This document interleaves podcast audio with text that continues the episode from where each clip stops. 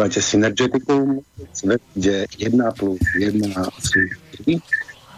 Hľadáme, čo nás spája. Od mikrofónu vás vítá Tibor Moravčík. E, dnešná relácia je na tému z tého výročia Veľkej oktobrovej socialistickej revolúcie a na m, túto tému som si pozval dvoch hostí, Eh, prvým z nich je Juraj Janošovský. Dobrý, Dobrý deň, Juraj. Pozdravujem. Super. A, a druhým hostom je Ivan Luliak. Je už tu, Ivan? Áno, prajem tu? príjemné počúvanie a príjemné neskôr popoludne. Ahoj, Ivan, vítam ťa. A od štúdia v Bratislave nás manažuje Martin Bavolár. Ahoj Martin. Ahoj Tibor, ahojte všetci poslucháči. Prajem vám príjemné počúvanie a pekný podvečer zo štúdia Bratislava. Všetko dobré. Takže ja neviem, kto začne, jak ste si to, jak ste si to páni pripravili. Takže poďme na to. Tak e, začnem ja. E, na úvod len toľko by som chcel povedať, že ako hovorí aj dneska téma relácie, budeme sa zaoberať s tým výročím e, Veľkej oktobrovej socialistickej revolúcie teda veľkej epochálnej udalosti 20. storočia, ktorá um, onedlho si pripomenieme začiatkom novembra. E, nechcel by som to brať tak školomecky, e, ako to sme zvyknutí už niek- e, v niektorých veciach, aby to aj poslucháčov uputalo.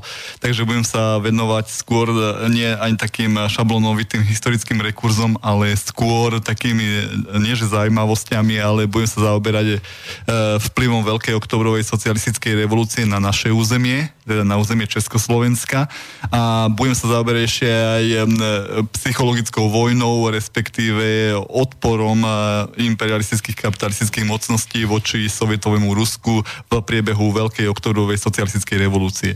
Takže nechcem sa veľmi zameriavať na ten rok 1917 z historického hľadiska, ale tak z trošku širších súvislostiach tom rozpäti rokov 1905, kde si spomíname trochu informácií o tej prvej ruskej revolúcii až do toho zhruba roku 1920 až 22.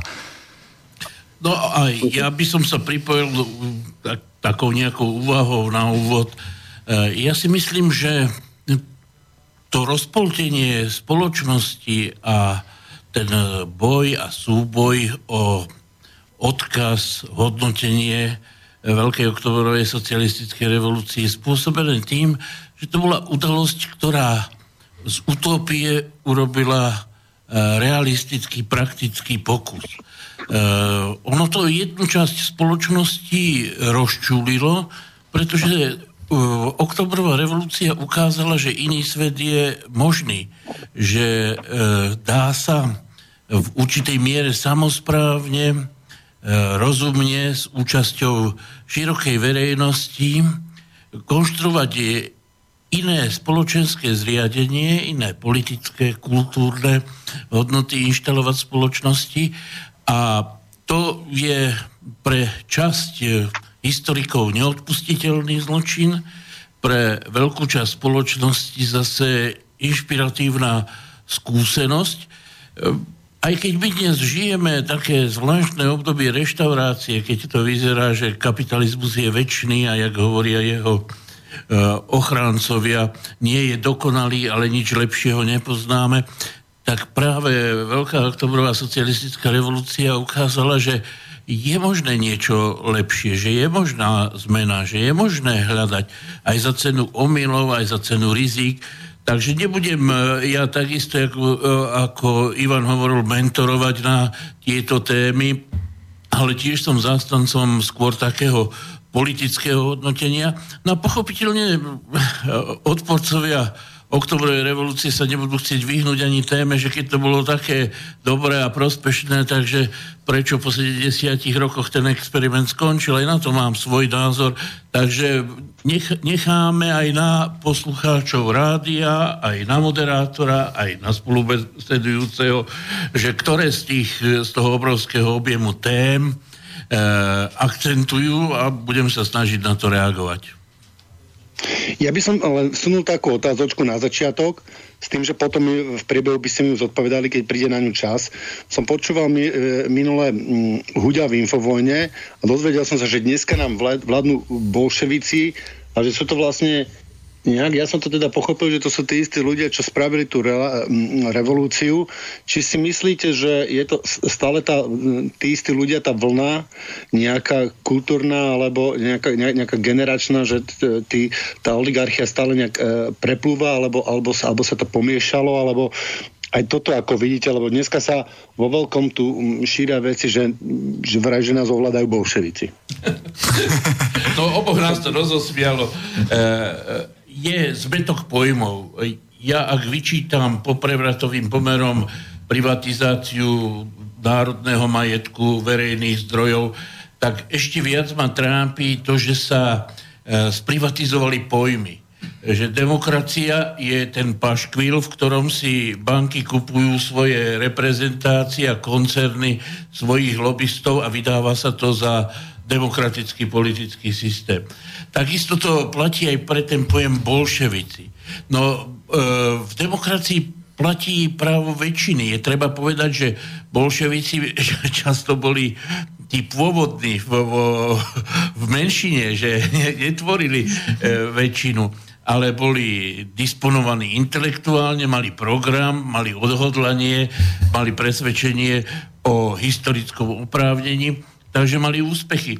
No a ja som to počul aj včera od e, Mira Hazuchu, akože, že stále vládne tá nomenklatúra KSS. No áno, tu bolo 400 tisíc komunistov na Slovensku, ale e, tí všetci sú dnes v iných politických stranách, takže tu bolo 400 tisíc oportunistov, z ktorých bol zlomok ľudí, nechcem hádzať všetkých do jedného vrenca, ale veľmi malá časť, ktorí boli komunistami. Takže áno, v určitom slova zmysle je možné povedať, že e, pokračuje kontinuita nomenklatúry, kontinuita strednej triedy a slovenská politika sui generis je oportúnou politikou. Takže áno, vládu ďalej oportunisti, áno, privatizácie sa zúčastnili tí, ktorí rýchlo pochopili, že je koniec e, štátneho vlastníctva a že treba nahonobiť e, súkromný majetok, áno, E, umiestnili svoje materské firmy do daňových rajov, proste vonkajšie podmienky určujú správanie. To je ako keď posadíte vysokoškolských profesorov do školských hlavíc a dáte im test. Budú opisovať rovnako ako druháci v základnej škole.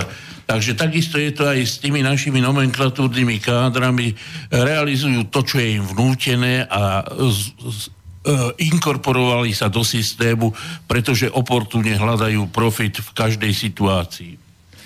Aby som zareagoval aj ja, tak e, ja poviem jednoznačne, že pán Huďo nemá úplne pravdu z toho dôvodu, že on to berie takým istým spôsobom školomeckým, e, niečo počul v škole, tak to používa v niektorých termínoch technikus ako tá dotyčné veci. Ja by som povedal inak. Bolševici to by bola väčšina. Ja by som povedal, že dneskajšiu politickú scénu ovládajú skôr menševici, teda menšina, pretože väčšina ľudí ten majetok nemá väčšina ľudí je nutená chodiť do práce, väčšina ľudí má zárobok v rozpetí sumy od 300 do 800 eur. Takže ja by som nepovedal, že väčšina, ale naopak menšina. A čo sa týka ohľadom toho, že by komunisti vládli, tiež nemôžem úplne súhlasiť, pretože nie sú pri moci komunisti, sú pri moci len držiteľia stranických preukazov. Teda ľudia, ktorí idú, tak povedať, v úvozovkách s dobou a snažia sa parazitovať na každom politickom systéme. Teda ak bol socializmus, tak boli komunistami a teraz sú veľkými kapitalistami. Ono pri nás Slovákoch to ostatne nie je nič nové. Za monarchie boli všetci stupencami cisára pána, za prvej Československej republiky všetci boli legionári, za prvého Slovak štátu boli všetci e, členmi Hlinkovej gardy a za socializmu boli všetci partizáni. A dneska je to opäť situácia taká, že sú všetci príslušníci nejakého neidentifikovateľného tretieho alebo štvrtého odboju, alebo ako to oni nazývajú. Takže opäť by som povedal, neboli, nie sú pri moci žiadni komunisti, ako ho pohovoril pán Huďo, ale sú pri moci ľudia, ktorí kedysi mali stranickú knižku. A jedno, či sú v prezidentskom paláci alebo v parlamente momente minulosť sa nezaprie nikdy. Mm-hmm. No to bolo len tak na okraj veci a poďme teraz k tomu, čo ste si pripravili, pani. Tak, e, aby sme začali tou veľkou oktobrovou socialistickou revolúciou, už aj Juro naznačil, bol to jeden z najvýznamnejších okamihov dejín. Pretože bolo to, nik, bolo to nevyskúšané. Bolo to politicky, nie že experiment, ale niečo nové v politickom živote, čo nemalo nikdy dlhého trvania v predošlých obdobiach. Niekto by povedal, že by sme mohli porovnávať už aj v minulosti Spartakovo povstanie alebo Parížskú komunu. Ale bohužiaľ obe útvary nemali dlhého trvania. Trvali len niekoľko dní, respektíve týždňov. Takže nedá, nedá sa presne hodnotiť, že či ich politika bola úspešná alebo neúspešná. Naopak, veľká oktobrová socialistická revolúcia, ktorá vypukla v oktobri po našom kalendári v novembri roku 1917, priniesla niečo nové prinieslo, prinieslo nové do politického života, že k moci sa nedostáva len vládnúca zložka spoločnosti, teda páni, e, kniežata alebo bohatá buržoázia, ale že sa k moci e, že sa k moci dostáva robotnícka trieda. A to bolo v, e, niečo nevydaného. Nikdy predtým ne, nebolo pri moci len obyčajný drobný pracujúci ľud. Eh, eh, ohľadom od roku 1917 samozrejme eh, nevítali drobní pracujúci ľudia ako významný epochiálny akt, ale aj od, boli ostražití aj odporcovia. Od roku 1917 sa viedla ťažká psychologická vojna proti krajine Sovietov. Od slov, že sovietský štát nebude mať dlhého trvania až po informácie o tom, že vlastne za všetkým je bohatá lobby, ktorá revolúciu platí. Takže, takže všetky tieto dezinformácie dezinformácie, ktoré sú známe ostatne aj dnes z niektorých kníh, svedčili o tom, že mali e, panujúce triedy veľké obavy, aby sa nerozšírila e, revolúcia do ostatných krajín. Príčinou víťazstva oktobrovej revolúcie neboli len tom, e, že by že by bol len niekým financovaný, ale v tom, že ľudia boli nespokojní s dlhou svetovou vojnou, že už nechceli žiť v rámci reparácií, že nechceli žiť na pridelový systém a že chceli zmenu k lepšiemu. Zároveň sociálno-demokratické strany e, neboli už dôveryhodnými partnermi z toho dôvodu, že roku 1914 e, sa na zlomok niektorých e, strán priklonili k vojnovým reparáciám a k voj- navýšeniu rozpočtu o vojnové pohľadavky. Takže vlastne sociálni demokrati podporili vojnové ciele svojich vlád. Z toho dôvodu sa k cieľu prepracovali v tom čase lavice v sociálnej demokracii, neskôr komunistické strany. No, ja si myslím, že podstatné pre to, že Veľká oktobrová socialistická revolúcia mala úspech, bolo to, že sa zdiskreditoval systém, ktorý ovládal svet. E, Prvá svetová vojna bola nielen e, krvavou a brutálnou e, epizódou civilizácie, ale bola aj niečím, čo nesporným spôsobom odhalilo dubióznosť neschopnosť, antihumánne princípy kapitalizmu, ktorý neváhal na tie jatky hnať ľudí pod falošnými e, nacionálnymi, imperiálnymi a inými záujmami. Takže e, niekedy za socializmu sa e, často hovorilo, že e, revolúcia vznikla, pretože bola revolučná organizácia, bola pripravená. Áno, ale to prečo bola revolúcia úspešná a prečo vznikla, bola absolútna strata rešpektu celej spoločnosti voči kapitalizmu, imperializmu v tej podobe, ako fungoval. E, treba si to dať do historického kontextu. E,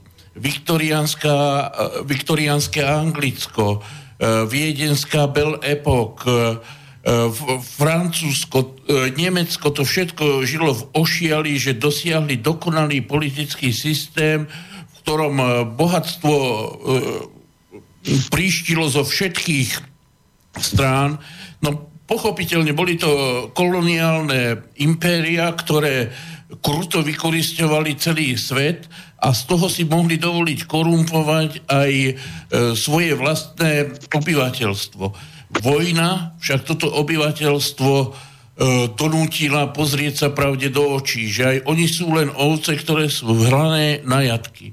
No a Rusko bol tým cárským režimom dekadentným, hlúpým, arogantným a brutálnym, bolo ideálnou pôdou. Často sa hovorí o tom, že revolúcia mala vzniknúť e, akoby v tej e, špičkovej priemyselne najrozvinutejšej krajine, tak ako e, to Marx naznačoval vo svojich dielach. Ja si myslím, že tam existovali štátne pomery, ktoré umožňovali kontrolu tej revolty. A aj ten rozpor medzi postavením verejnosti a e, elít nebol tak e, často markantný ako v Rusku, kde vieme, že v roku 1905 e, v celku iracionálne dali strieľať do davu, ktorý prišiel e, prosiť báťušku cára, aby mu trošku, aby mu trošku zľavil a odpovedou boli nezmyselné gulky do, davu s tisíckami e, zranených a mŕtvych. Takže e, revolúcia vznikla ako rozhorčenie verejnosti nad dekadenciou systému a ja som presvedčený, ja to neprivolávam, že aj tento systém je na najlepšej ceste k tomu, aby si nadrobil takéto rozhorčenie v tomto prípade globálnej svetovej verejnosti. Nekontroluje sa bezbrehé vykorisťovanie, e, lúpenie zo všetkých strán a e, ničenie ľudských osudov, veď e, dnešný systém robí z ľudí otrokov, aj zo špičkových odborníkov, do 30 rokov, do 35 vy, vyžmýkajú z nich poslednú kvapku energie a potom ich odložia ako vyhorených a presviečajú ich, že na dôchodky nemajú nárok, že musia byť spokojní s takou životnou úrovňou, aká je, že zdravotná starostlivosť a zdravie je tovarom, takže treba si to zaplatiť a ak nemáš peniaze, no tak e, môže sa odobrať do, najbliž, do najbližšieho krematória keď si to ľudia uvedomia a prestanú veriť ilúziám mainstreamových médií, ktoré pochopiteľne v, v žolde a vo vlastnom záujme často aj píšucich a e, hovoriacich redaktorov šíria optimizmus a propagandu svetlých zajtrajškov, tak si myslím, že je to cesta, ktorou sa táto spoločnosť neodvratne vydáva. V tom je ten príklad oktobrovej revolúcie inšpiratívny. Mm-hmm. No, pokračujte páni, ja nemám žiadnu otázku, ako krásne to z vás plinie. tak... Uh... Môžem, po- Môžem povedať kontaktné údaje do štúdia, ak by mal niekto z poslucháčov záujem poslať otázku, komentár, názor. Takže telefónne, štúdie, telefónne číslo do štúdia je 0950 724 963 a známa mailová adresa je studiozavinačslobodnyvysielač.sk Ivan, nech sa páči. tak e, samozrejme e, revolučná situácia bola v tom období roku 1917 po tej dlhej e, vojne, ktorá mala tragické osudy pre všetkých obyvateľov nielen Európy, ale aj niektorých krajín v Afrike a Ázii. Takže bolo prirodzenosťou, že muselo dôjsť k niečomu, na čo bude už vyčerpaný ľud reagovať to nebolo len e, vojna a ťažké útrapy e, bratov, otcov či synov na frontoch. To, bol aj keď, to bolo obdobie keťasov, keď niekto bohatol na potravinách počas e, druhej, prvej svetovej vojny, keď niekto nakeťasil veľký majetok, a väčšina ľudí bola chudobných, živorila na pridelové systémy rôzne. A s tým neboli ľudia spokojní. A teraz si zoberme aj situáciu, že ako chodili domov niektorí invalidi, nebolo pre nich vôbec uplatnenia v spoločnosti. E, Európa bola vyčerpaná a vyčerpaný bol aj svet. Z toho dôvodu ten rok 1917 bol len, e, len e, určitým dôsledkom všetkých javov v spoločnosti od začiatku storočia, od toho roku 1900. Arogancie mocných, Veď v podstate všetky panujúce rody boli spribuznené. Stretávali sa na, v rámci rodinných kontaktov, boli v, boli v kontaktoch aj iným spôsobom, diplomaticky. A ich podaní krvácali na frontoch Európy. Takže aj v Nemecku, aj v Rakúsku, aj v Rusku e, narastala nespokojnosť a v Rusku, ktoré bolo už e, e, jednou zo závstalých krajín, ktoré si razilo, chcelo raziť cestu vpred a zároveň už malo skúsenosťou e, so, so samodržavím ruského cárstva. Takže bolo jasné, že Rusko je krajinou, kde ten odpor vypukne. A správne povedal Juraj, že, že má mnoho podobných znakov s dneskajšou spoločnosťou, keď je tiež narastá napätie. Nie len medzinárodné napätie, ale aj vnútorné. Keď narastá, narastá aj hlavne pravicové nebezpečenstvo. Vtedy je tá lavicová alternatíva jediným východiskom z krízy.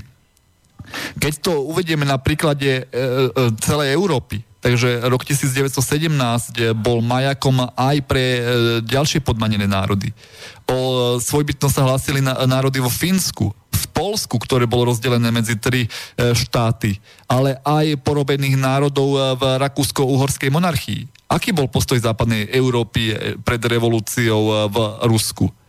požadovali, uh, požadovali federáciu Rakúsko-Uhorska. Nepočítali s tým, že by sa niektoré štáty mali nejak osamostatniť a vytvoriť samostatný štátny celok. Naopak boli proti tomu. Chceli mať, e, samotní výťazí chceli mať kontrolu nad Strednou Európou a uvedomovali si, že ako náhle vzniknú nejaké štátne celky, e, zmení sa politická mapa Európy. Jediný, kto to podporoval, bola nová vláda v Rusku, vláda sovietov. Sa, cesta samoučenia pre všetky podrobené národy. Veď v priebe, eh, priebehu roku 1917-18 získalo samostatnosť niekoľko nových štátov vzniklo. Napríklad také, v Severnej Európe také Fínsko, v Strednej Európe Polsko, Československo, Maďarsko, Rakúsko, Kráľstvo Srbov, Chorvátov, Slovincov známe pod názvom Juhoslávia vzniklo väčšie Rumunsko. Takže to bol všetko dôsledok novembrových udalostí roku 1917. A keď si to pozrieme aj z pohľadu nášho štátu, Českoslo- vznikajúceho štátu Československa, tak samotní vládni predstavitelia hovorili o tom, že epochálne udalosti v sovietovom Rusku e, vedú aj k vzniku Československého štátu. Bohužiaľ, dneska historiografia e, dáva e, zásluhy Woodrow Wilsonovi. Pritom on si to nezaslúži. Woodrow Wilson nebol tým, ktorý by chcel vznik nových štátov. Jeho cieľom bola, ako sme spomínali, Federácia Európy. Vznik nových štátov zapričinilo rozbitie žalára národov v Rusku a v Rakúsko-Uhorsku. E, vznik nových štátov v roku 1980 bol dôsledok Veľkej oktorovej revolúcie. Ja by som ešte rád nadviazal poznámkou Eh, k úlohe Lenina v, vo Veľkej oktobrovej socialistickej revolúcii. Každá z revolúcií má svojho lídra, ktorý buď situáciu zvládne, alebo sa stane obeťou dejín. Lenin, Mao Tse-tung, Fidel Castro alebo spomínaný Spartacus boli vodcovia, ktorí dokázali využiť konkrétnu historickú situáciu a zvládnuť ju politicky. Ja budem argumentovať. E, Lenin prichádza na jar do Petrohradu v čase, keď e, e, Petrohrad ovládajú sociálne demokratie Kerenského. Cár je už mimo Petrohradu, je v podstate politicky nevládny a radikáli okolo neho chcú E, rýchlu revolúciu, pretože sociálno-demokratické vlády po tradícii sa zameriavali skôr na to, čo sa dá v tom štáte ešte odmontovať, akú funkciu sa dá získať a čo by sa dalo prípadne ukradnúť. Takže e, bola atmosféra, že e, vláda Kerenského je e, skoro rovnako problematická, ako bolo dovtedajšie vládnutie cárskej rodiny.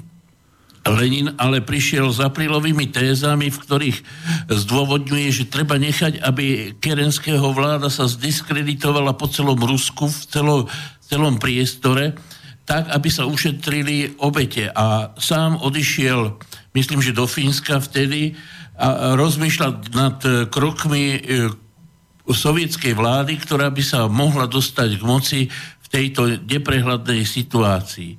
Treba povedať, že sa vrátil s veľmi jednoduchým politickým programom. E, dekret o miery a dekret o pôde. E, ľudia, možíci, nevoľníci, ktorí tisícročia snili o tom, že by mohli obrábať e, vlastnú pôdu, dostali od bolševikov právo podľa princípu, kto na pôde pracuje, tomu pôda patrí. No, po, viete si predstaviť takú sociálno-politickú inováciu, že by niekto dnes vyhlásil, že e, patria podniky, fabriky, železnice, banky ľuďom, ktorí pracujú, to je čosi, čo bolo historickou inováciou obrovského politického významu. E, Ivan tu na úvod spomínal akože tie podozrenia a ja ich zdieľam. Akože. Ja si myslím, že Lenin bol natoľko geniálny politik, že si mohol dovoliť nechať sa aj financovať rôznymi bankovými domami alebo čímkoľvek iným, alebo nemeckou tajnou službou, ktorá potrebovala si uvoľniť ruky pre E, boj na západnom fronte vo Francii a potrebovala, aby Rusko uzavrelo svoje bojové operácie na východnom fronte. Proste Nemecko vedelo, že musí e, e, sústrediť svoje sily na západ. Lenin to nielen využil, ale použil vlastne tý, celé Rusko bolo zdevastované vojnou a e, dekret o miery ktorým sa zastavovali bojové operácie a veľká časť vojakov sa vracala späť, bolo niečo, čo prinieslo skutočne e, oživenie, satisfakciu, uspokojenie do celej spoločnosti.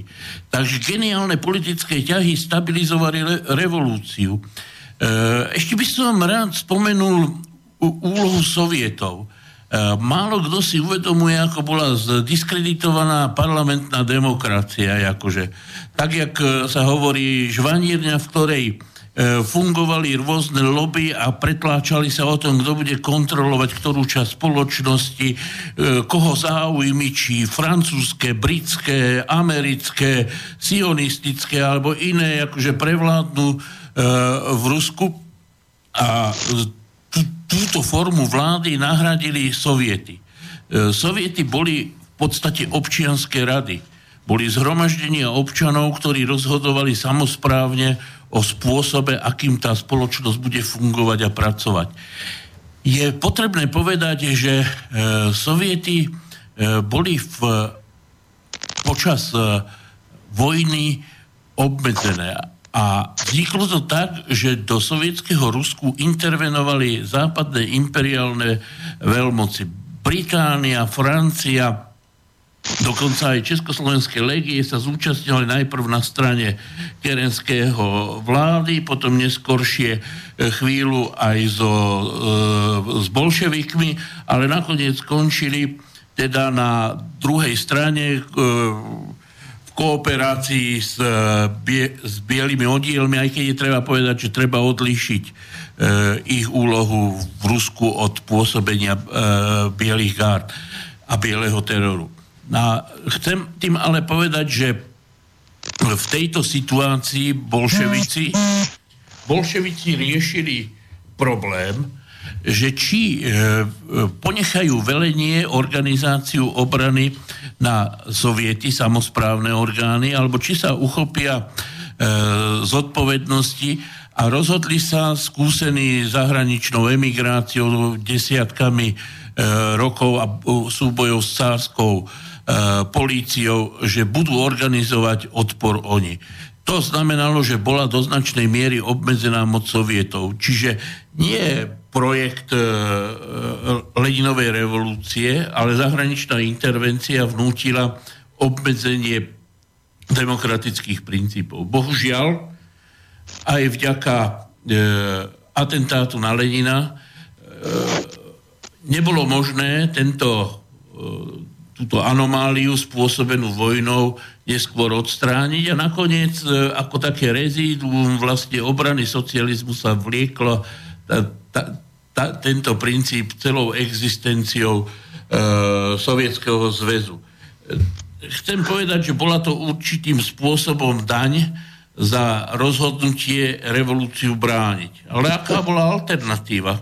Alternatívou bolo jedine vydať krajinu znova západným impériám a alternatívou bolo nechať popraviť desiatky a tisícky ľudí len preto, že sa zúčastnili revolúcie. Čiže nebolo to slobodné rozhodnutie, bolo to vynútené rozhodnutie.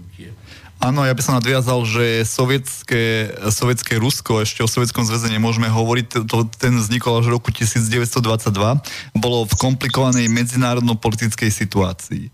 Vznikol ako prvý štát robotníkov a rolníkov na svete, zároveň bol obklúčený e, silnými nepriateľmi, ktorí sa snažili o to, aby štát e, sovietov zanikol a to čo najskôr. E, začalo to e, ideologickou diverziou, začalo to provokáciami rôznymi. E, samotné nové štáty, aj keď sa spočiatku odvolávali na veľkú oktobrovú socialistickú revolúciu, neskôr prešli do úplne iných tónin a obviňovali sovietské Rusko z diktatúry a z potlačania opozície a z podobných vecí, ktoré počítame v knihách dejepisu. Situácia ale bola iná štát bol e, ekonomicky a politicky izolovaný. Nemohol v roku 1919 dokonca ani odoslať zástupcu na mierovú konferenciu. Tam sa nepočítalo so sovietovým Ruskom. A dokonca to vedlo až tak ďaleko, že v priebehu nasledujúcom krátkeho obdobia vypukol vojnový konflikt v, sa, v samotnom Rusku. E, veľká občianská vojna. A teraz, keď si zoberme, hovorí sa o hladomoroch a o rôznych nepokojoch v Rusku, o tom, ako bol zavedený vojnový komunizmus, ktorý zbedačil masy. Ale teraz zoberme si to na pre, obyčajnom primitívnom príklade. Máme nejaký pozemok, nejakú záhradu, prídu vám tam desiatí ľudia a vyvolajú vám tam bitku a v, idú aj, zbijú sa medzi sebou zájomne až idú zbiť vás. Dokážete vypestovať nejakú plodinu? Určite nie. Taká e, podobná situácia bola aj v Rusku. Zoberme si, že voči novej vláde Sovietov bojovali, ne, bojovalo niekoľko armád. Takzvaná dom, domáca reakcia, Kolčak, Denikin, Buchársky emír Chýsky chan, takže už štyri nepriateľské armády ešte Kolčak bol piata a ďalej mocnosti ako Angl- Veľká Británia, Francúzsko, Spojené štáty americké, Japonsko, Nemecko, Československé legie. Takže na území Ruska bolo 11 nepriateľských armád. Dalo sa niečo e, zmysluplného budovať? Najmä keď sa provokovala kontrarevolúcia aj medzi e, samotnými vojakmi a pracujúcimi? Rozhodne nie. Sovietské Rusko e, zažívalo veľmi ťažké obdobie a veľmi náročnú politickú situáciu v roku 1919 ešte bola situácia revolučná. Bola snaha vyviesť revolúciu, čo bolo chybnou tézou Trockého o vývoze revolúcie mimo hranice. Kým Lenin razil e, upevnenie socializmu v jednom štáte v Sovietskom zväze. Ako to dopadlo, svedčalo rok 1919, e, vznik tzv. republik rád, či v Nemecku Bavorskej republiky rád, Maďarskej republiky rád, v Maďarsku a Slovenskej republiky rád. Nemali dlhého trvania pretože aj keď bola e, situácia po veľkej vojne, teda po prvej svetovej vojne výbušná, nemala e, tú moc zvrátiť koleso dejín. Nemala moc upevniť pánstvo robotickej triedy v iných krajinách ako v Sovietskom Rusku. Takže došlo k takej situácii, že Slovenská republika rád, Maďarská republika rád a Bavorská republika rád dopadli tak ako Parížská komúna niekoľko desaťročí predtým že nemali dlhého trvania. Nedokázali sa etablovať v spoločnosti. Poukazoval sa na to, že, že spojenstvo medzi komunistickými skupinami a sociálnou demokraciou nie je šťastným riešením v politickej situácii. Takže sovietské Rusko v tomto období, krátko po oktobrovej revolúcii, bolo osamotené. Nemohlo plniť ten program, čo chcelo, hoci sa to pokúšalo. Takže to uh, využívajú rozličnej uh, antikomunistickí historici k tomu, aby poukázali na to, že Lenino politický systém bol a priori hneď v začiatku diktátorský čo je jednoduch, jednoduchý okay, pohľad. Ja by som, ja by som chápal, chápal to, že v časoch tej vojne a že sa upustilo od od tých sovietov, od tých eh, rád, e, robotníkov, alebo od tých rád, ja si to predstavujem, ja by som to nazval po slovensky asi, asi snemov, a že, že sa z toho stala diktatúra. Ale prečo potom, po vojne, a teda špeciálne po druhej svetovej vojne, ktorú vlastne Rusko skončilo ako, ako dosť, napriek tomu, že vychrvácalo, tak malo silnú pozíciu. Tam už malo oveľa silnejšiu pozíciu a stabilnejšiu pozíciu tam, že prečo sa vtedy nevrátilo k tomu, k tomu systému? Tak... Môžeme, ja si myslím, že v tom je e, prirodzená ľudská pohodlnosť. E, časť e, bolševikov, alebo teda príslušníkov komunistickej strany, získalo pri obrane revolúcie veľké zásluhy získali rešpekt spoločnosti a tá spoločnosť fungovala. Je treba si povedať, že nie nejaké veliace centra, ale načenie ľudí pre nový systém, načenie verejnosti vyhralo veľkú vlasteneckú vojnu e, v sovietskom Rusku a ten vojenský úspech pochopiteľne posílil aj predstavu, že revolúciu má viesť nejaká vedúca sila.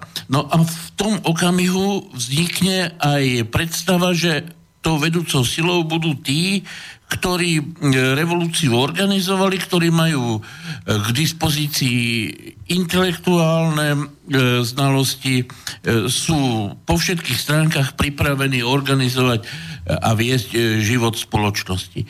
Lenže často e, sa v, takomto systéme presadzujú aj byrokrati, ktorí si radi uľahčujú situáciu a ako náhle sa vytvorí systém, v ktorom existuje E, byrokratická ľahkosť vládnutia, no tak veľmi ťažko sa tohto systému ak, akýkoľvek e, politik, akákoľvek strana zbavuje.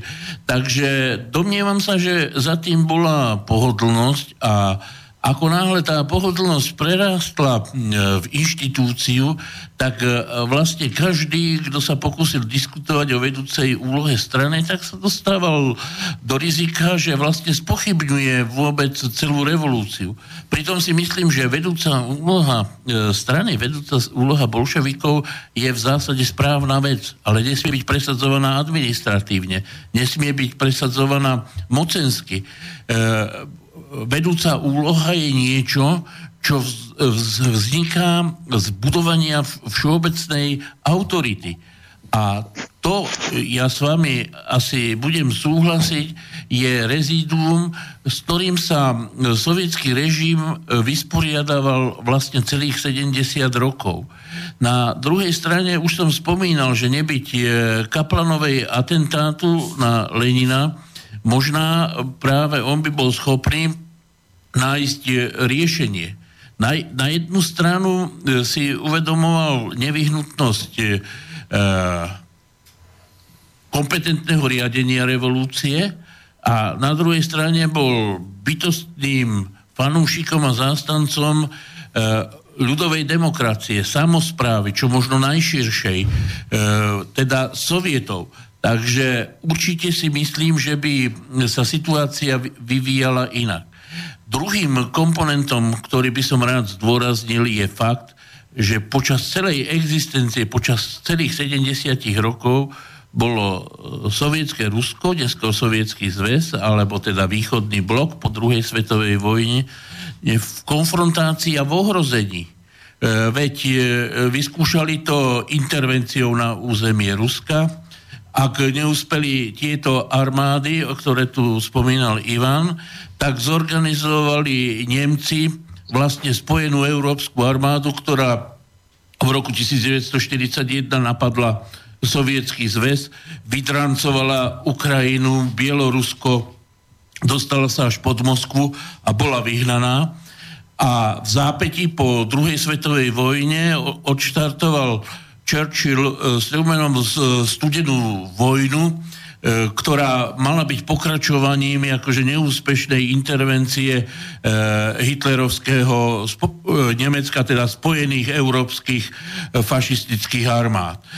Takže permanentná obrana revolúcie vlastne ospravedlňovala aj túto tézu.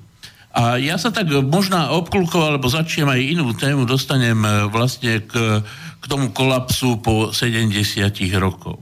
Ja sa domnievam, že za tým kolapsom stálo to, že globalizovaná ekonomika e, nemohla e, zákonite podľa svojich pravidiel e, ponechať e, rovnoprávne postavenie ekonomike, ktorá tvorila jednu šestinu sveta a piatim šestinám, ktoré na, na ňu útočili a ktoré sa ju snažili ekonomicky zničiť.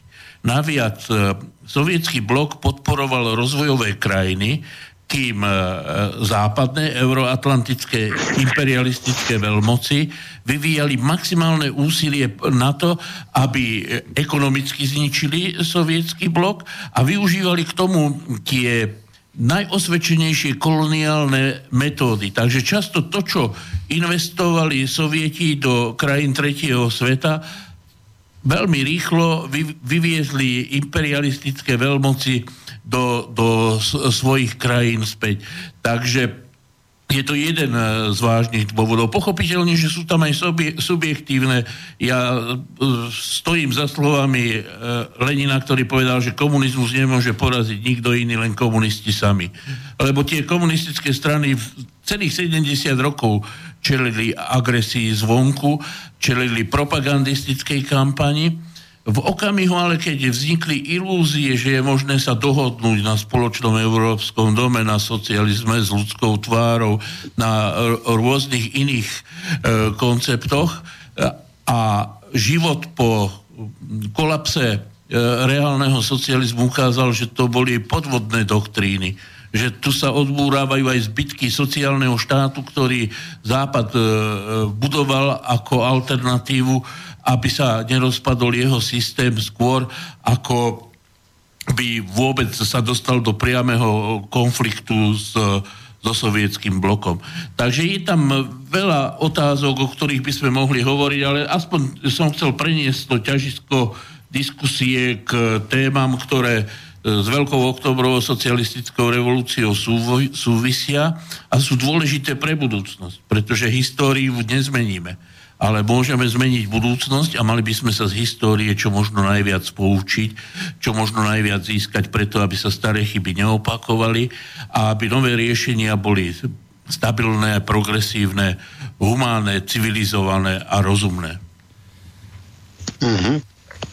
No na to by sme si mohli dať jednu potom celú e, reláciu, keby ste súhlasili, že ako sa, ako sa z toho poučiť a ako to aplikovať, aplikovať dneska. A sme asi tak v polovici relácii. Nedáme si pesničku? Že by sme dali pesničku. Dobre. Áno, môžeme, môžeme dať tú pesničku, ktorú máme vybranú. Jo. Ktorá, ktorá, ktorá bola na tvoj výber dohodnutá od skupiny Banket a je to pieseň s názvom Pieseň šťastných detí. Dobre? Poďme do toho. Takže Všetko dobré a príjemné počúvanie. Pieseň šťastných detí. Nech sa páči.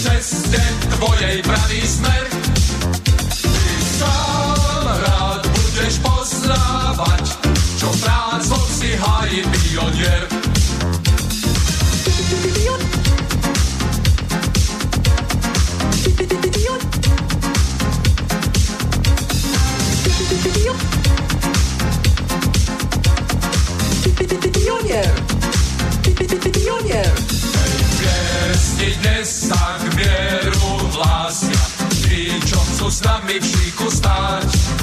Tej piesni celá mládežka sa ide brániť svoju vlast a pracovať.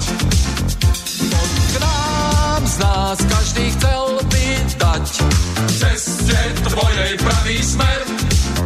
Ty sám rád budeš poznávať, pieseň, čo spieva pionier každý chcel pýtať ceste tvojej pravý smer. Ty sám rád budeš poznávať, čo prácou si hájí pionier.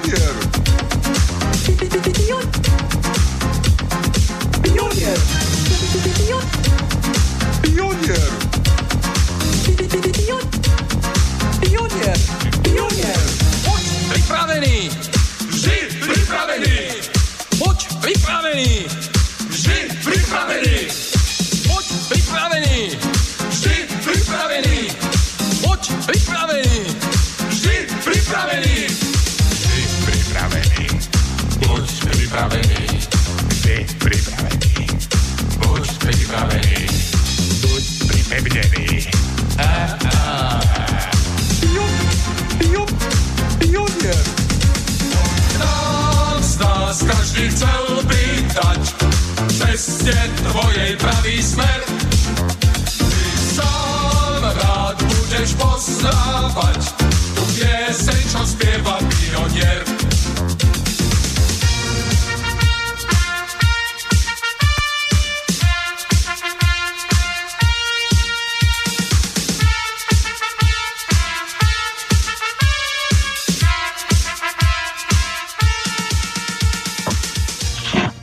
Także Was witam z Počúvate Synergeticum dneska na tému No, mož, my budeme asi pokračovať sami, pretože sa nám moderátor odmlčal. Ja by som uh, chcel ešte zdôrazniť jednu vec. Uh, v Soviet, uh, sovietské Rusko sa hovorí, že sú to soviety plus elektrifikácia. A mne sa veľmi na tom projekte páči to, že to nebol len politický alebo len ekonomický projekt, ale bol to kultúrny, politický a ekonomický projekt, že sa dbalo na všetky stránky. A dokonca, keď uvažujem nad tým, že čo tak e, strašne vadilo tomu západu, že či to bolo e, znárodnenie ich vlastníctva, pretože v cárskom Rusku 90% baní, 80% všetkých podnikov, ja neviem koľko percent pôdy a, a tak ďalej patrilo zahraničným investorom, tak sa domnievam, že jedna z, jeden z najväčších problémov, ktoré spôsobilo sovietské Rusko, bol dôraz na vzdelanie. E, cárske Rusko bolo krajinou negramotných mužíkov so 76-percentnou negramotnosťou. A táto krajina za necelých 50 rokov dokázala konkurovať e, Spojeným európskym armádám, dokázala rýchlo reagovať na to, že Spojené štáty vynašli a použili atomovú vojnu s vlastným výskumom a dokon, dokonca dokázala prvá vstúpiť e, do vesmíru. Takže krajina, ktorá bola hnilým kútom Európy, projektom demokratického všeludového vzdelávania vlastne e, vyrovnala a dá sa povedať, že v mnohých oblastiach aj prekonala e, západné parametre kultúry a vzdelania to bol obrovský úspech a myslím si, a mám preto e, dôkaz v tom, že po prevrate pri reštaurácii kapitalizmu akoby jedna z hlavných ťažiskových úloh bola deštrukcia vzdelávacieho systému. Tento systém programov robí z ľudí volov, zrušila sa matematika ako súčasť e, maturitnej skúšky. Len 7% maturantov absolvuje e, vzdelávanie v matematike. Keby ste to povedali prvorepublikovému gymnaziálnemu profesorovi, tak by ho doteraz omývali, že je možné takáto deštrukcia vzdelávacej sústavy. Duálny systém zavádza prioritu e, výchovy ľudí za montážne pásy. Dnes nie je treba už akoby ľudí, ktorí by boli všeobecne vzdelaní a dokázali by analyzovať e, veci okolo seba a javy, Stačí, aby vedeli ráno obuť poltopánky a nastúpiť na zmenu do nejakej automobilky korejskej, francúzskej alebo nemeckej. Čiže jeden zo zločinov Veľkej oktobrovej socialistickej revolúcie je to, že v Sovietskom zväze, v Sovietskom bloku a v treťom svete rozvinul tézu o ľudovom demokratickom všeobecnom vzdelávaní. Neodpustiteľný hriech, pretože tento systém potrebuje tupcov a ovce, ktorí prídu k Válovu, večer k televíznym obrazovkám na reality show a nebudú sa na nič pýtať, budú papagájovať tézy, ktoré si prečítajú vo vybraných mienkotvorných médiách alebo počujú v oficiálnych televíznych spravodajstvách. A ja by som chcel zareagovať tiež. Hovorí sa o tom, že socializmus bol spiatočnícky systém, že nič do, dobrého nepriniesol, že to bola čierna diera v EU, Európe a sveta. Toľko e, takýchto výrazov sme, môžeme počúvať v televízii, v rozhlase, ale aj bohužiaľ v školách a chcel by som len poukázať na, na podstatné fakty. Juraj už to naznačil to, že e, so, sovietské Rusko, ale aj ďal, e, ďalšie neskôršie socialistické štáty, ktoré sa uberali cestou socializmu, vy, vyniesli veľké plus, pretože e, úplne vymietli, e, vymietli e, e, nevzdelanosť. A, a, analfabetizmus úplne vymietli. Budovali školy, Pozrime sa, kde bolo Rusko eh, pred, eh, pred eh, koncom prvej svetovej vojny. Nevzdelaný národ mužikov. Kde bola Kuba pred víťazstvom kubanskej revolúcie roku 1959 tiež národ nevzdelancov, kde nikto nič nevedel, kde bo, neboli schopní ani počítať, ani čítať, kde bolo treba vzdelávať ľudí. Eh, eh, jeden cestovateľ, ktorý cestoval po Sovietskom zväze roku, 20. rokov z Norska, povedal, že najviac sa mu páčilo to, že keď videl deda, ktorý dovtedy nič nevedel, čítať šlabikár. A to si zoberme, aká to bola veľká nevedaná vec keď, a to, to bolo desatkom vo vyspelých krajinách Európy. Nie to v, v tom čase ešte zaostalom Rusku. Pozrieme sa, ako sa dbalo o zdravie kde, kde bolo napríklad naše Československo e, pred 30 e, rokmi. Keď ste išli od Bratislavy smerom na východ, prišli ste do Senca, kde ste mali modernú polikliniku, prišli ste potom o pár kilometrov do Sládkovičova, kde je ďalšia moderná poliklinika, prišli ste do Galanty, nemocnica, do Šaly, nemocnica, do Nových zámkov, nemocnica a prišli ste severne do Nitry a nemocnica. Teraz sa pozrieme, kde sme dospeli. E, mňa veľmi dráži, keď vidíme na internete články, že súčasné zdravotníctvo je na tom oveľa lepšie ako to socialistické. Ale pozrieme sa, koľko nemocníc sa vybudovalo za e, roky socializmu, za 20 rokov. A teraz sa pozrime, koľko nemocníc sme vybudovali od roku 1989. Ehm, e, obdobie socializmu bolo obdobím industrializácie, obdobím budovania, obdobím výstavby e, nových nemocníc a obdobím prudkého vzostupu nemocničných lôžok keď sa, kto, kto, je, kto sa zaoberá politickými dejinami a pozrie si správy e, ministrov zdravotníctva predsedov vlády, tak vždy sa dozvieme to, koľko nemocničných lôžok pribudlo a koľko nemocníc sa vystavalo. Dneska čo počujeme? Dneska počúvame naopak politiku deštrukcie nepočujeme, koľko nemocníc sa vybudovalo, ale počúvame, koľko lôžok sa de- e, z, e, e, budlo v nemocniciach, koľko oddelení sa uzatvorilo a koľko pohotovosti zrušilo. A ja sa pýtam, čo je na tomto pokrokové na takomto zdravotníctve? A to môžeme prejsť celo, celou východnou Európou takto. Ruskom, Rumunskom, Polskom, Českom, Slovenskom. Takže obdobie hospodárskeho rastu vystriedalo obdobie hospodárskej stagnácie, ba až obdobie hospodárskeho úpadku. Pozrieme sa napríklad na vzdelanie, kde sme boli pred 25 rokmi a kde sme teraz. Redukujú sa hodiny, ako to už bolo povedané, matematiky, ale aj dejepisu, slovenského jazyka. Miesto slovenčiny, ktoré sme, by sme po, po, e, využívali, používame nezmyselné americké slova, ale aby sme sa približili Američanom. Prečo nepovieme namiesto e, fíha používame wow? Prečo namiesto desivky používame horor? a e, podobné veci. Takže Slovensko sa dostáva nie tam, kde sme ho nechceli vôbec mať. Do obdobia deštrukcie, do obdobia úpadku. A preto, aby ľudia nerozmýšľali, tak sa hovorí o tom, ako bolo obdobie socializmu zlé, ako to bola e, temná diera v dejinách Európy, ako sa nič nepostavilo, ako sa všetko ničilo. Nikto nepovie to, že z toho, čo sa vybudovalo za tých 40 rokov socializmu v Československu a za 70 rokov v Sovietskom zväze, že z toho vykoristovateľské triedy dneska žijú. Že, že z tohto si nadobudli veľký majetok. To je to, čo, čo treba kritizovať obdobie vzostupu hospodárstva štátov vystredalo obdobie úpadkov. Aby som sa ešte vrátil aj k tým sovietom, o ktorom sa hovorilo, a, a obdobie sovietov, o ktorom sa hovorilo, prečo vlastne sa nepokračovali v politike sovietov, e, by som chcel povedať len z historického hľadiska toľko, že v období vojny, ktorá bola v začiatku 20. rokov e, na území Ruska, sa preukázalo ako e, účasť sovietov ako ťažkopadná vec pretože e, v tomto období boli zjazdy sovietov, to sme si už spomínali aj pri otázkach sovietov a pri Stalinovi, pričom voľba delegátov, respektíve zvolanie tzv. zjazdovým systémom bolo nedokonalé, pretože nemohli zastúpiť e, delegáti zo vzdialených končín Ruska. Preto sa použilo nakoniec v ústave z roku 1936 tzv. tie voľby.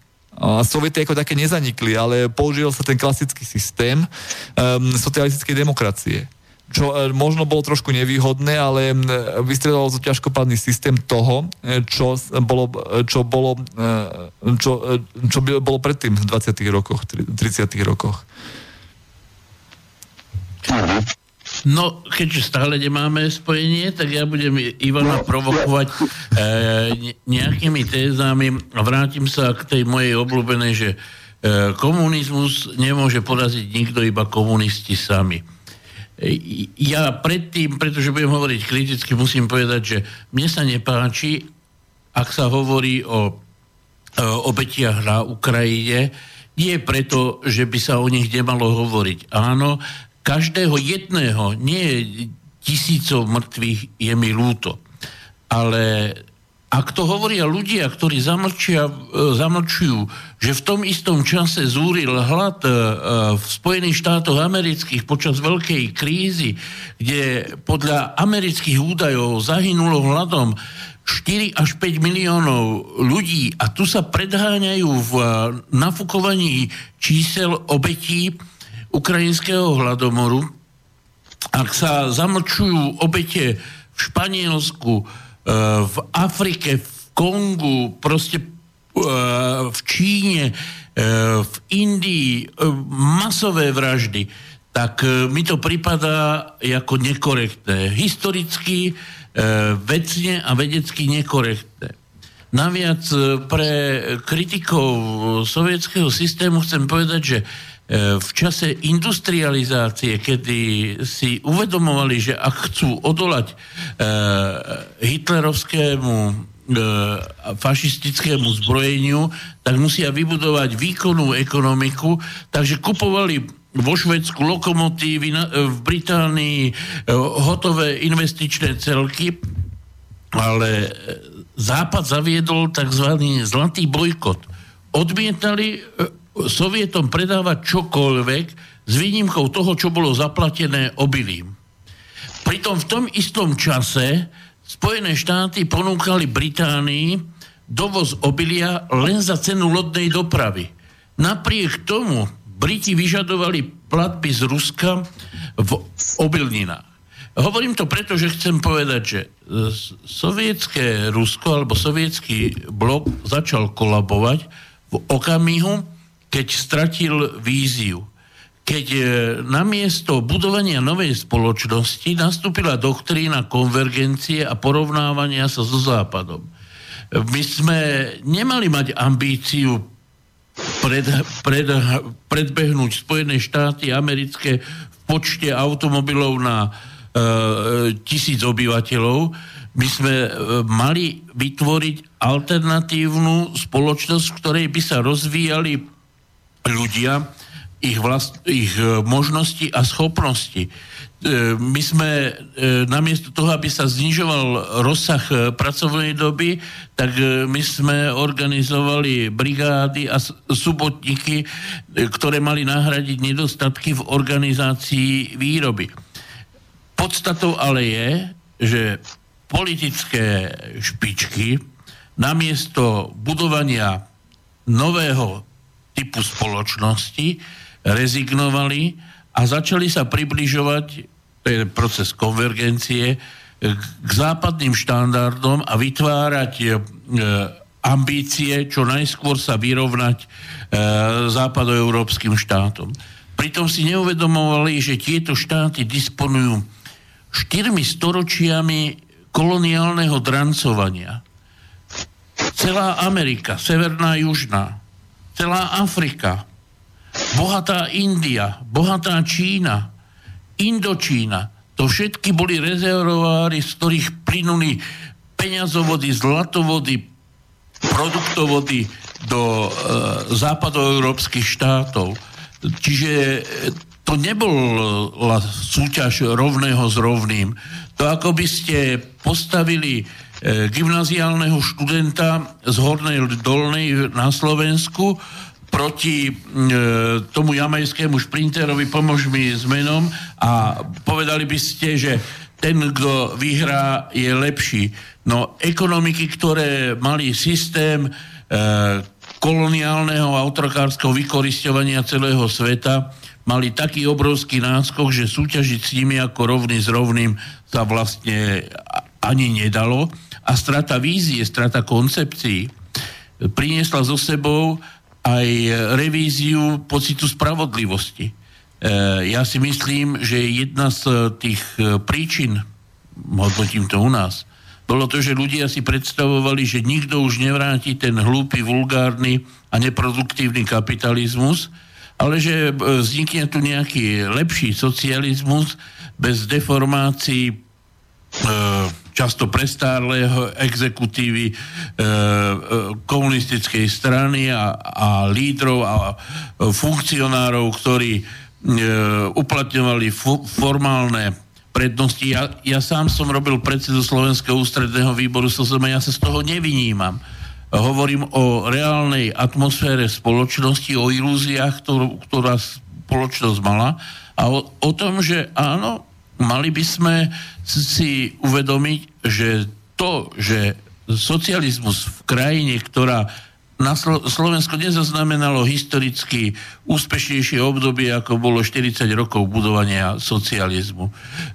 Počtom vysokých škôl, univerzít, umeleckých, e, divadelných, e, vzdelávacím systémom, zdravotným systémom, jak to Ivan spomínal, no to bol e, politický zázrak po všetkých stránkach, ktorý sme prelajdačili možná v diplomatických predajniach, možná vo všelijakých exkluzívnych výhodách a v strate pocitu vo verejnosti, že budujeme novú, spravodlivú, lepšiu spoločnosť.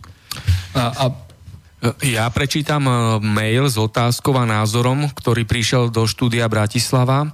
Poslucháč Jaro napísal Dobrý večer, hostia rozprávajú o veľkej oktobrovej socialistickej revolúcie spôsobom, akým do nás hustili za socializmu. Boli však už na slobodnom vysielači relácie, ktorých sa na udalosti okolo veľkej oktobrovej socialistickej revolúcii pozerali ináč, ako sa pozeráte vy. Rozveselilo ma, že podporu Leninovi zo západnej strany ste vysvetlili Leninovou prefíkanosťou. V pozadí Veľkej oktobrovej socialistickej revolúcie zrejme pracovali iní architekti, ktorí potrebovali bipolárny svet. Rusko prešlo do socializmu tak, že vynechalo v úvodzovkách kapitalizmus. Vy ste hovorili, že pracujúci pochopili, že ich kapitalisti využívali na svoje záujmy a preto veľká oktobrová socialistická revolúcia poslucháč Jaroslav. Tak aby som zareagoval, je to tu, čo som uh, už hovoril na začiatku, že už v období 20 30 rokov sa uh, po, uh, vyskytovali a používali rozličné konšpiračné teórie ohľadom sovietského Ruska. Dokonca bola isté obdobie tvrdenie, že bola zaplatená komplet americkými bankármi. Takže ja by som chcel povedať, že tieto zdroje, ktoré sa uvádzajú, nie sú veľmi dôveryhodné vychádzajú z tzv. konšpiračnej literatúry, pričom žiadna z nich nemá objektívne citácie. Zdá, vždy vychádza zo svedectva z dosluchu. Takže ani a samotní americkí buržoázní historiografovia veľmi, veľmi často tieto údaje nepoužívajú, používajú to len v, v rámci konšpiračnej literatúry. Nechcem hovoriť o tom, že či Morgan financoval nejakú socialistickú revolúciu, pretože na to nemáme objektívne vierohodné údaje, len tú už literatúru, ktorú som uviedol, nie sú to nové myšlienky, sú to myšlienky už veľmi staré, veľmi často sa využívajú. A z tohto dôvodu sa nechcem k ním bližšie vyjadrovať, pretože vyžadujú ďalší komplexnejší výskum. Čo by som chcel povedať? Stojím si... Prepač, taká otázočka ma tu vlastne napadá v tejto súvislosti, že či to nemohli kapitalistické západné krajiny financovať z dôvodu, že chceli vlastne spraviť tam kapitalistickú revolúciu, ale nepočítali s tým, že by sa im to vymklo z rúk, vznikla vlastne socialistická revolúcia. Či nebolo cieľom vlastne uvoľniť tie feudálne väzby a prísť s kapitalistickou revolúciou, aká bola uh, niekoľko desaťročí, sto, storočí uh, v Európe ano, západnej. Súhlasím, súhlasím, no áno, Tibor, Tibor, súhlasím s tebou, len treba uviesť aj podstatnú informáciu, že takéto to sú zákulisné ťahy. Nem, nemôžeme úplne preukázať, že či boli ochotní financovať Samozrejme, e, keby sme to tak zobrali, možno by tá pravdepodobnosť aj bola, že by chceli e, iný typ revolúcie, že by chceli parazitovať na Rusku, že by chceli oslabiť cára. Cár predsa e, žiar, žiarlivo sledoval svoje bohatstvo, takže opäť tam dochádzalo, aj keď k nerozviednutým určitým kapitalistickým konfliktom medzi ruskovým samodieržavým a ostatnými mocnosťami. Samozrejme, podpora Lenina by bola určitým logickým krokom zo stranu západu a sa im to mohlo aj vymknúť. Ale je to len jeden nepotvrdený fakt. E, to, že nemecké tajné služby mali záujem na, na revolúcii v Rusku ako oslabenie ruského samodieržavia, tak tam to už je viacej vierohodnejšie. Ale tiež sa prepočítali. E, Leninovi išlo o víťazstvo Sovietov, on tomu veril. Takže e, tam nech bola jeho podpora akákoľvek, dôležité boli myšlienky Lenina. A nemôžem súhlasiť s tým, že Lenin bol nejaký prefikaný človek. Lenin využil len tú možnosť politickú, ktorá sa mu naskytla Robia to e, desiatky politikov e, pri rozličných príležitostiach. Takže nemôžem tvrdiť, že Lenin by bol nejaký typ prefikaného človeka, pretože keď kto sa zaoberá Leninom, vie aj také veci, že patril medzi skromných ľudí.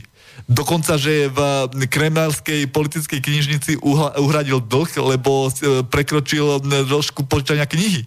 Že, že odmietal nejaký prepich že e, odmietol e, žele, e, to, že mu ponúkli a železničiari, že mu vypravia špeciálny vlak a cestoval radšej nejakým nákladným úholniakom. Aj to, že mal plat robotníka, ktorý je odborne e, pripraveného. Takže e, tvrdí, že bol nejaký prefikaný a že mu išlo o moc, e, ťaž, ťažko s tým môžeme uspieť. Ak môžem, ja by som tiež zareagoval. Ja by som sa stránil myšlienky, že historické udalosti sú vyjadrením iba jedného záujmu.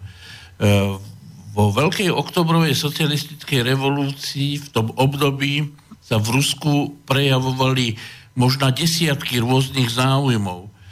Bol tam záujem zahraničných investorov, ktorí potrebovali udržať kontrolu nad nerastným bohatstvom.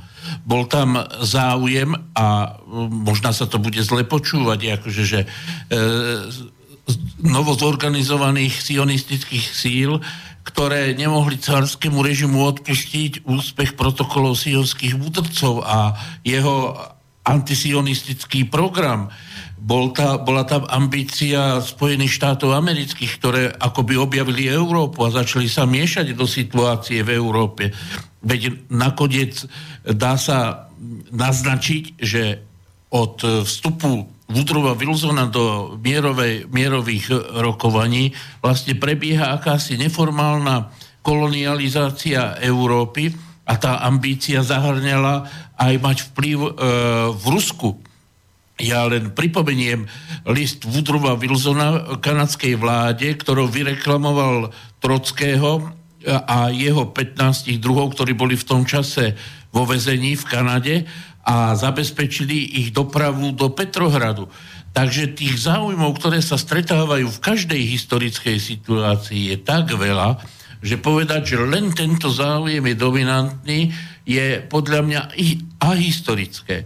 Je treba povedať, že historické rozhodnutia sú často synergickým efektom, ako relácia s názvom relácie, sú synergiou mnohých záujmov a je často majstrovstvom a schopnosťou skupiny ľudí, organizácie a lídrov, ako dokážu tú ktorú situáciu využiť podľa svojho záujmu, podľa svojich ambícií a predstav a riešení.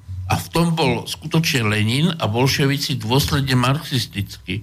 Oni si uvedomovali, že e, ten výrobný spôsob založený na tom, že e, ľudia sú okrádaní o výsledky svojej práce, je nestabilný a pokúšali sa vytvoriť a nájsť taký systém, ktorý by saturoval, uspokojoval ľudí ako tvorcov hodnot.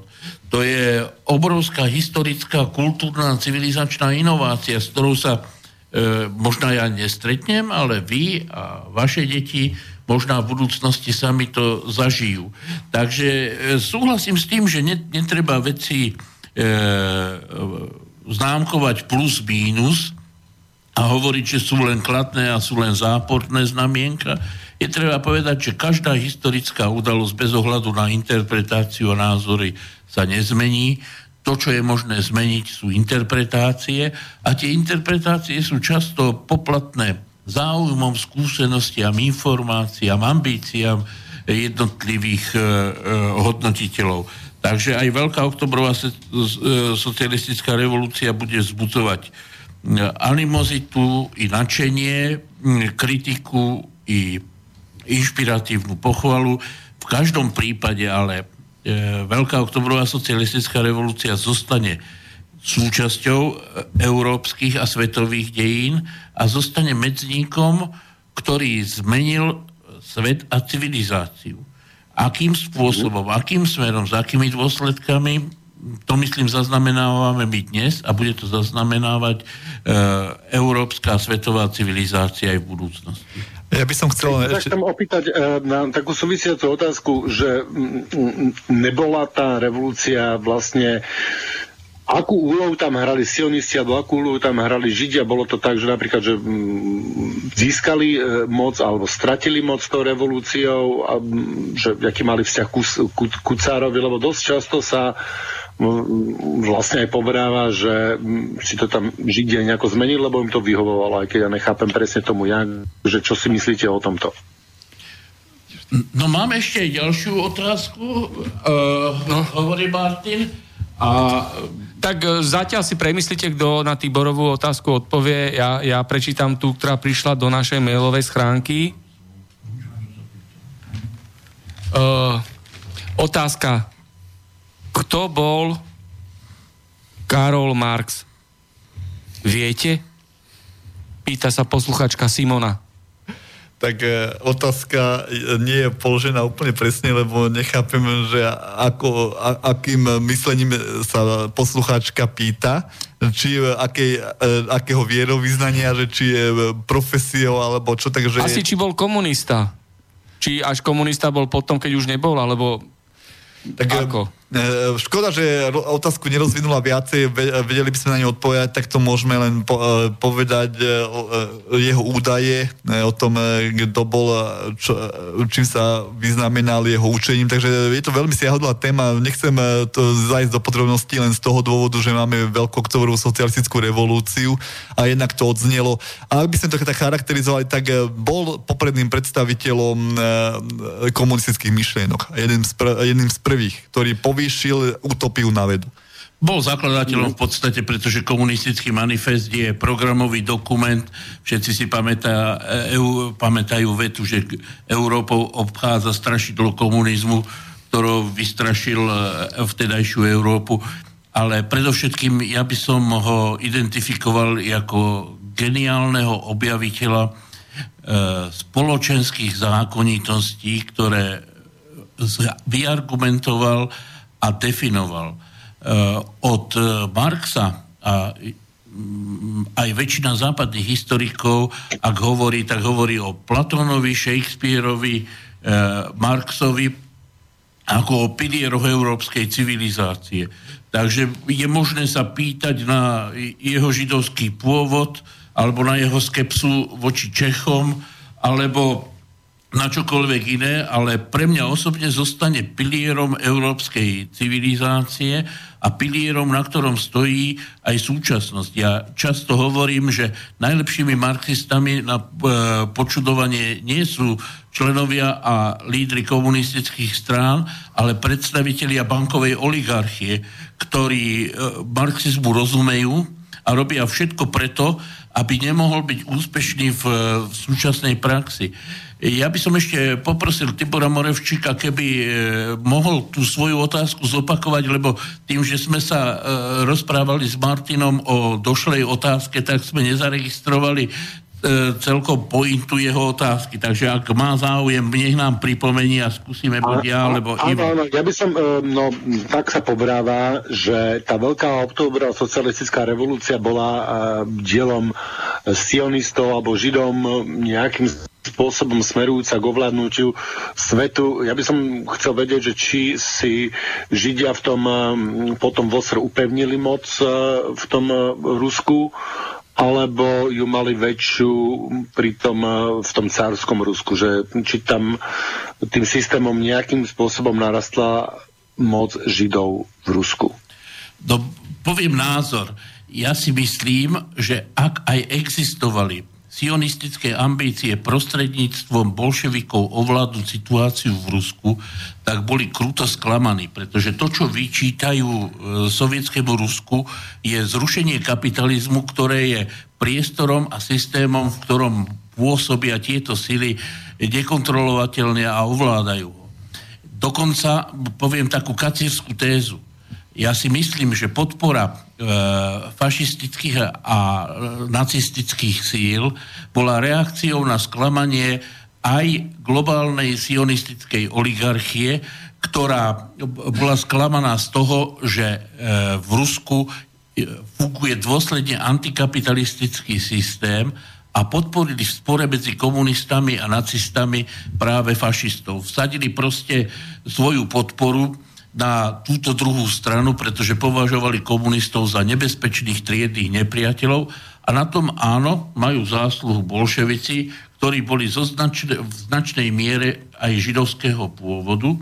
A domnievam sa, že to je prirodzené aj preto, že e, v tom židovskom prostredí sa často e, pestovala taká doktrína vzdelanosti, kreativity, hľadania riešení, Takže áno, ja som presvedčený o tom, že sú, dajú sa tam vystopovať stopy takýchto ambícií, ale vidím predovšetkým e, veľké sklamanie všetkých, ktorí očakávali úspech od takéhoto postupu.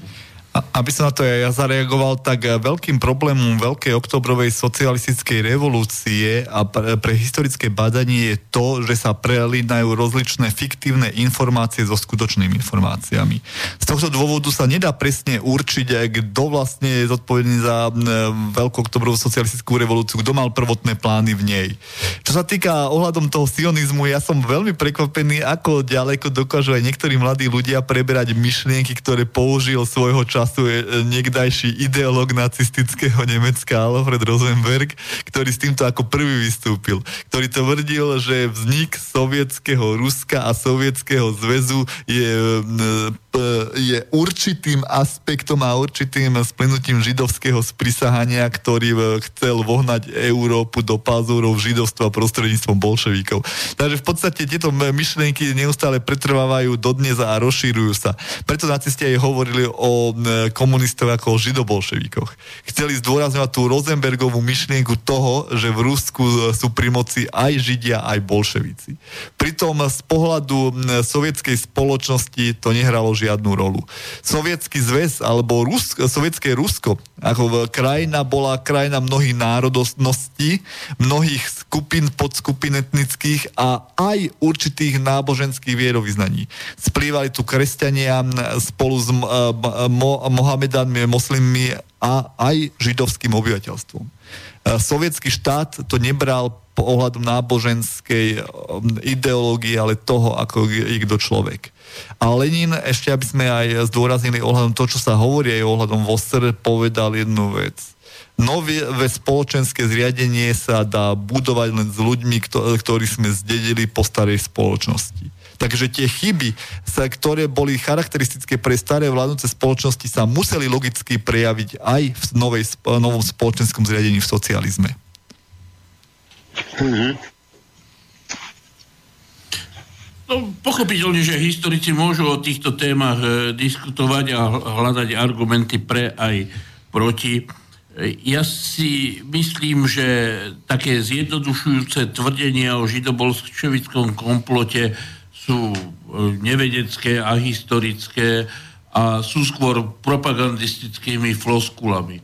Na druhej strane si myslím, že mnoho e, vecí je potrebné skúmať v súvislostiach e, v konštrukciách e, a ako som už zdôrazňoval, e, historické udalosti sú výsledkom e, rôznych motívov, rôznych ambícií, organizačných rozhodnutí a potenciálu rôznych zoskupení. Takže ne, nevylučujem ambíciu mať vplyv, rozho- posudzujem e, historické udalosti podľa ich výsledkov a je treba povedať, že vo, Veľká oktobrová socialistická revolúcia potlačila moc bankárov, zničila moc oligarchov, vytvorila spoločnosť, v ktorej bola ambícia, aby ľudia samozprávne rozhodovali o svojom živote a tým pádom musím povedať, že je v príkrom rozpore s ambíciami hierarchickej spoločnosti, ktorá tu tradične bola kultivovaná akože v, v spoločenstvách, ktoré sú, aby som nebol e, kritický iba k sionistickému hnutiu e, u klerikálnych a sionistických organizácií. Mm-hmm. Ivan, ešte niečo? tak eh, ja by som chcel len dodať toľko, lebo neviem, ako máme času e, do konca. 8 e, minút. No, tak, takže to nemôže... 7. Už sa, to skočilo už len 7. nedá rozoberať veľa vecí. Chcel by som len povedať jeden podstatný fakt. Sovietský zväz ako krajina ja veľmi krát, veľa krát, keď rozprávam o tom, o, o, ako mám odpovedať pred mladými ľuďmi o tzv. zločinoch socializmu, komunizmu, vždy sa snažím porovnávať ka, kapitalizmu so socializmom tak, aby im to dotyčným ľuďom bolo blízke. Snažím sa im vysvetliť to, že socializmus oproti kapitalizmu bolo malé dieťa, ktoré sotva vyrastlo z plienok. A keď si porovnáme vek vykoristovateľských spoločností, že sa vyvinuli z otrokárskej spoločnosti cez feudálnu a kapitalistickú a že to trvalo dlhé tisícročia, tak tých 70 rokov reálneho socializmu je fakt dojčenský vek. A keď sa pozrieme, čo všetko vybudovali v prospech pracujúceho človeka, musíme skloniť klobúk, pretože to bolo veľmi veľa. Na druhej strane treba povedať aj to, ako už Juro veľakrát naznačil v dneskajšej diskusii, že bolo iné postavenie kapitalistických mocností a iné postavenie socialistických krajín. Kapitalistické krajiny, e, kolónie a e, štáty, ktoré neboli, ktoré boli v Afrike a Ázii, vykoristovali. Brali všetko bohatstvo týchto krajín a brali aj tzv. mozgy. To znamená, že vo Veľkej Británii alebo v Spojených štátoch amerických nemáte problém stretnúť, eh, stretnúť eh, indického lekára alebo eh, lekára z afrických krajín. Socialistické krajiny to robili naopak. Pomáhali bohatstvo krajín znásobovať vysielaním odborníkov. To znamená, že je úplne iný postoj socialistických krajín a úplne iný postoj kapitalistických krajín týmto dotyčným krajinám. A toľko by som chcel povedať, že tých 80 ročí preukázalo, že nový spoločenský poriadok sa dá budovať. A že je to jedna, cest, jedna z ciest, ako vybrdnúť z súčasného marazmu. Takže vidíte niekde svetlo na, na konci dnešného tunela, že e, tieto naše skúsenosti z Veľkého oktobrovej socialistická revolúcia z tých 10 ročí socializmu využijeme v tvorbe nejakého nového, lepšieho systému, že kývadlo dejín sa nezastaví na tomto kapitalizme? No, všetci dúfame, že sa nezastaví. E, ono už Chrušťov vyhlásil koniec dejín v socialistickom e, systéme. E, Fukuyama to vyhlásil o kapitalizme. Dejiny sú nezastaviteľné. Dejiny majú svoju matériu, svoju gravitáciu a bu- bude sa ľudská civilizácia vyvíjať. Ak my tu hovoríme dnes o e, skúsenostiach, odkaze, inšpirácii, tak predovšetkým preto, aby v tejto spoločnosti neprevládali hodnoty, ktoré ju môžu zničiť. To je ambícia konzumu za každú cenu. To je e, individualizmus libertaniánsky. Mňa nezaujíma, e, čo robia iní. Ja chcem mať, ja chcem vlastniť, ja chcem vlastniť, ak mám jedno auto, tak chcem ďalšie, ak mám byt, tak chcem dom, ak mám dom, tak chcem jachtu, ak mám jachtu, dom, a byt, tak chcem ešte niečo ďalšie. Čiže postaviť e, bariéru a hrádzu chamtivosti a pre mňa je to najpodstatnejšie, viete. Naučiť ľudí, že zdrojom hodnoty je práca a nie kapitál. Položte na stôl milión eur a za týždeň tam budete mať milión eur. Pustite k práci 10 ľudí a sú schopní niečo nové vytvoriť, nové hodnoty, nové riešenia, nové inšpirácie. Takže pokiaľ bude existovať schéma, že všetko je na predaj a peniaze robia peniaze, tak e, sa spoločnosť môže zauzliť a skončiť e, skutočne akože v katastrofe, kde si budeme e, vybíjať zuby alebo rozbíjať hlavy, preto aby sme mali viac peňazí a lepšiu jachtu, alebo môžeme naopak, ak budeme vsádzať na prácu, naučiť sa spolupracovať, kooperovať, hľadať, riešiť a oceňovať ľudí, ktorí hodnoty tvoria. Nie tí, ktorí nad nami e, hodnoty reprezentujú a nútia nás správať sa podľa svojich kritérií. V tom ja vidím do značnej miery aj e, inšpiráciu a odkaz oktobrovej revolúcie. Mm-hmm. No Ivan, eh, poprosím ťa o posledných pár slov e, vlastne na rozlúčku. Tak e, ja, ja musím konštatovať to, čo som konštatoval aj v reláciách naposledy, čo sme spolu mali, že je to nevyčerpateľná téma a že by bolo dobré ešte v nej pokračovať. Veľká oktobrová socialistická revolúcia nie je len majakom porobených národov, ale je aj určitou výzvou do súčasnosti, ktorú by sme mali pozorne skúmať rozobrať ešte v jednej relácii. Preto by som bol rád, keby sme ešte sa mohli stretnúť a rozobrať aj ďalšie ciele a etapy revolúcie pre, e, po, z pohľadu na obyčajného človeka. No, ja, som, ja som za, s tým, že možno by sme sa mohli zamerať aj na to, ako sa z toho poučiť, že čo všetko by sme dneska mohli aplikovať čo by sme dneska robili inak, kde by sme to riešili, kde by sme to riešili inak. E, ja to nechcem kritizovať, že kde sa stala chyba, lebo ťažko to vidieť, e, vlastne tú, tú, tú situáciu, pochopiť celý ten, celý ten tlak toho kapitalistického sveta na ten, na ten nekapitalistický, na, v začiatku len na to Rusko, na, nakoniec na celý ten socialistický blok, a potom, kde v tom, e, ak v tom stála Čína a tak ďalej. Takže ja som určite za, aby sme sa stretli ešte pri, tejto, pri pokračovaní na tejto té, k tejto téme. Uh, si ešte dohodneme tie detaily, že uh, kedy, kedy a ako. Je to tak v pohode?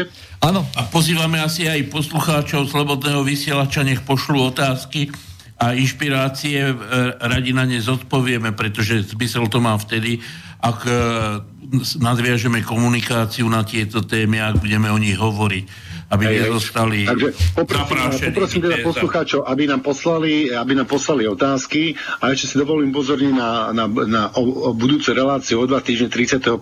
oktobra máme e, opätovne e, doktora, e, magistra Kozáka na tému Ježiš Kristus či Simon Mák, kde si vlastne aj e, tieto, tieto otázky, ktoré sme dneska preberali, e, vysvetlíme v takom nejakom ešte oveľa širšom kontexte. Ďakujem pani alebo súdruhovia za, za návštevu štúdiu a teším sa s vami na budúce do počutia. Takisto do počutia divákom ďakujeme za počúvanie. Do počutia. Do počutia. Táto relácia vznikla za podpory dobrovoľných príspevkov našich poslucháčov. I ty sa k ním môžeš pridať. Viac informácií nájdeš na www.slobodnyvysielac.sk Ďakujeme.